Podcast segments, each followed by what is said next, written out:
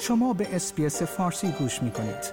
با رفتن به sbs.com.au به اخبار و گزارش های بیشتری دست خواهید یافت. مقامات شاغل در حوزه واکسیناسیون در استرالیا به افراد توصیه می کنند که سه ماه پس از بهبودی از کووید 19 قبل از دریافت واکسن بعدی خود صبر کنند. در حال حاضر سه گونه جدید سویه اومیکرون در استرالیا شناسایی شده است و مقامات بهداشتی می‌گویند افرادی که به این ویروس مبتلا می شوند باید سه ماه قبل از دریافت واکسن کووید 19 بعدی خود صبر کنند.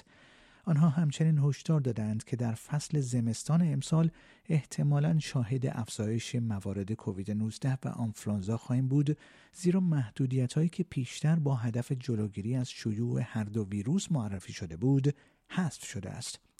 آخرین توصیه گروه مشاوره فنی استرالیا در مورد ایمنسازی یا به زبان دیگر آتاگی به افراد این است که سه ماه پس از تایید ابتلا به کووید 19 صبر کنند و سپس دوز بعدی واکسن خود را در اسرع وقت دریافت کنند.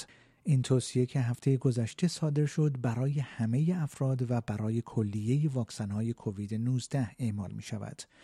پروفسور ترویل گفت که شدت و قابلیت انتقال انواع فرعی و جدید سویه اومیکرون هنوز مشخص نشده است.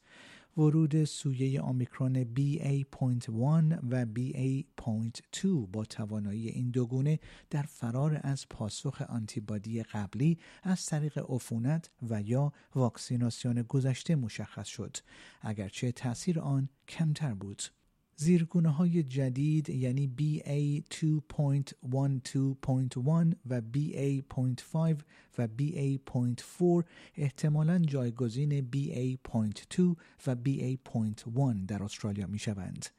پروفسور ترویل گفت ما باید این موضوع را در طول زمان مطالعه کنیم تا ببینیم آیا مزیت آنها تناسب یا قابلیت انتقال و یا توانایی آنها برای لغزنده بودن بیشتر در برابر آنتیبادی های موجود است یا خیر.